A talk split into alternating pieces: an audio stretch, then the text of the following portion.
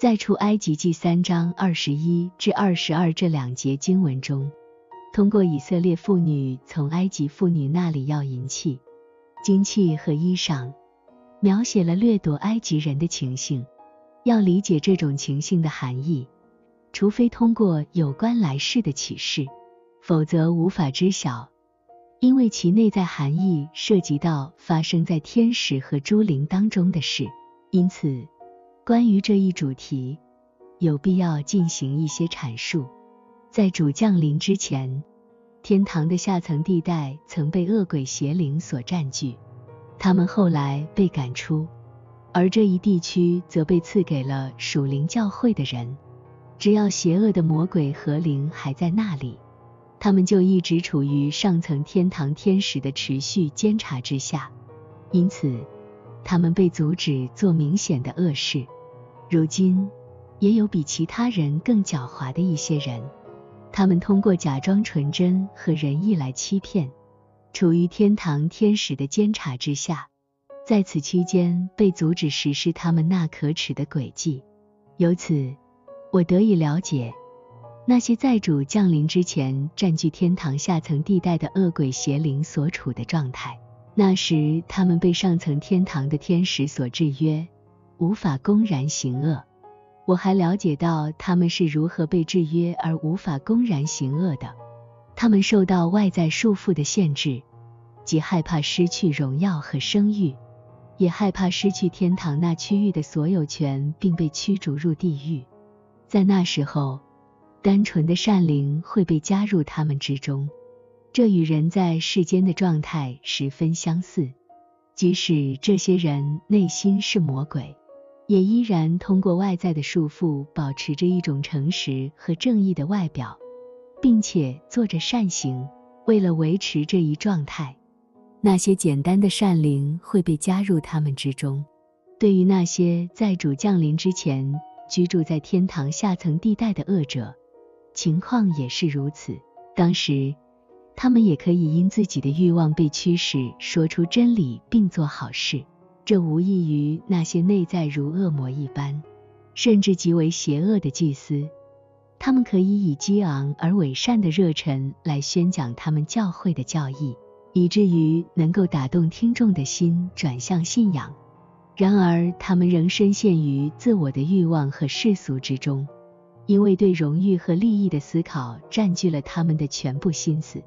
正是这种欲望激发了他们的热忱传讲。与他们一同的是那些处于相同欲望和相似思维中的恶灵，这些灵引领着他们，并且有简单的善灵与他们相连。由此我们可以了解到主降临之前天堂的状态是怎样的。然而在他的降临之后，天堂和地狱的状态发生了彻底的变化。那时占据了天堂下层地带的恶鬼邪灵，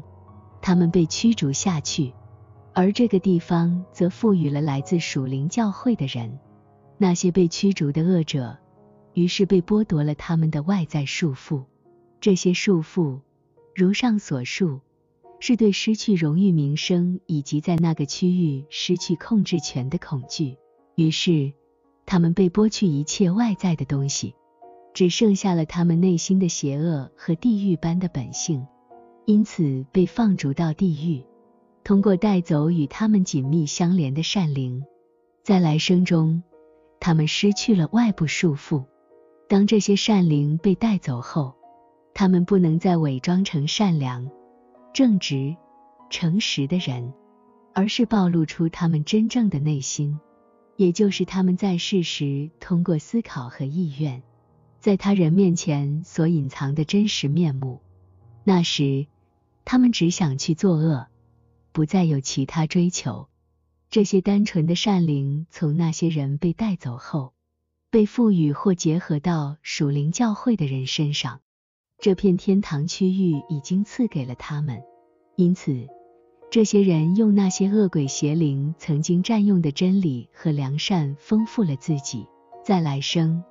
通过与处于真理和良善中的灵进行结合，人们得以在真理和良善上得到丰富。因为通过他们实现了交流。这就是以色列人离开埃及的时候不至于空手而去，而是各妇女必向他的邻舍，并住在他家里的女人要银器、金器和衣裳，他们就掠夺了埃及人所象征的意义。任何人都能明白，如果不以象征的方式呈现这些事情，就不会有来自神的命令，让他们在对付埃及人时采取这种诡计，因为这类事情与神性格格不入。然而，由于那个民族完全是代表性的，所以神允许他们这样做，因为这将在来世中用于对付邪恶的人。需要明白的是，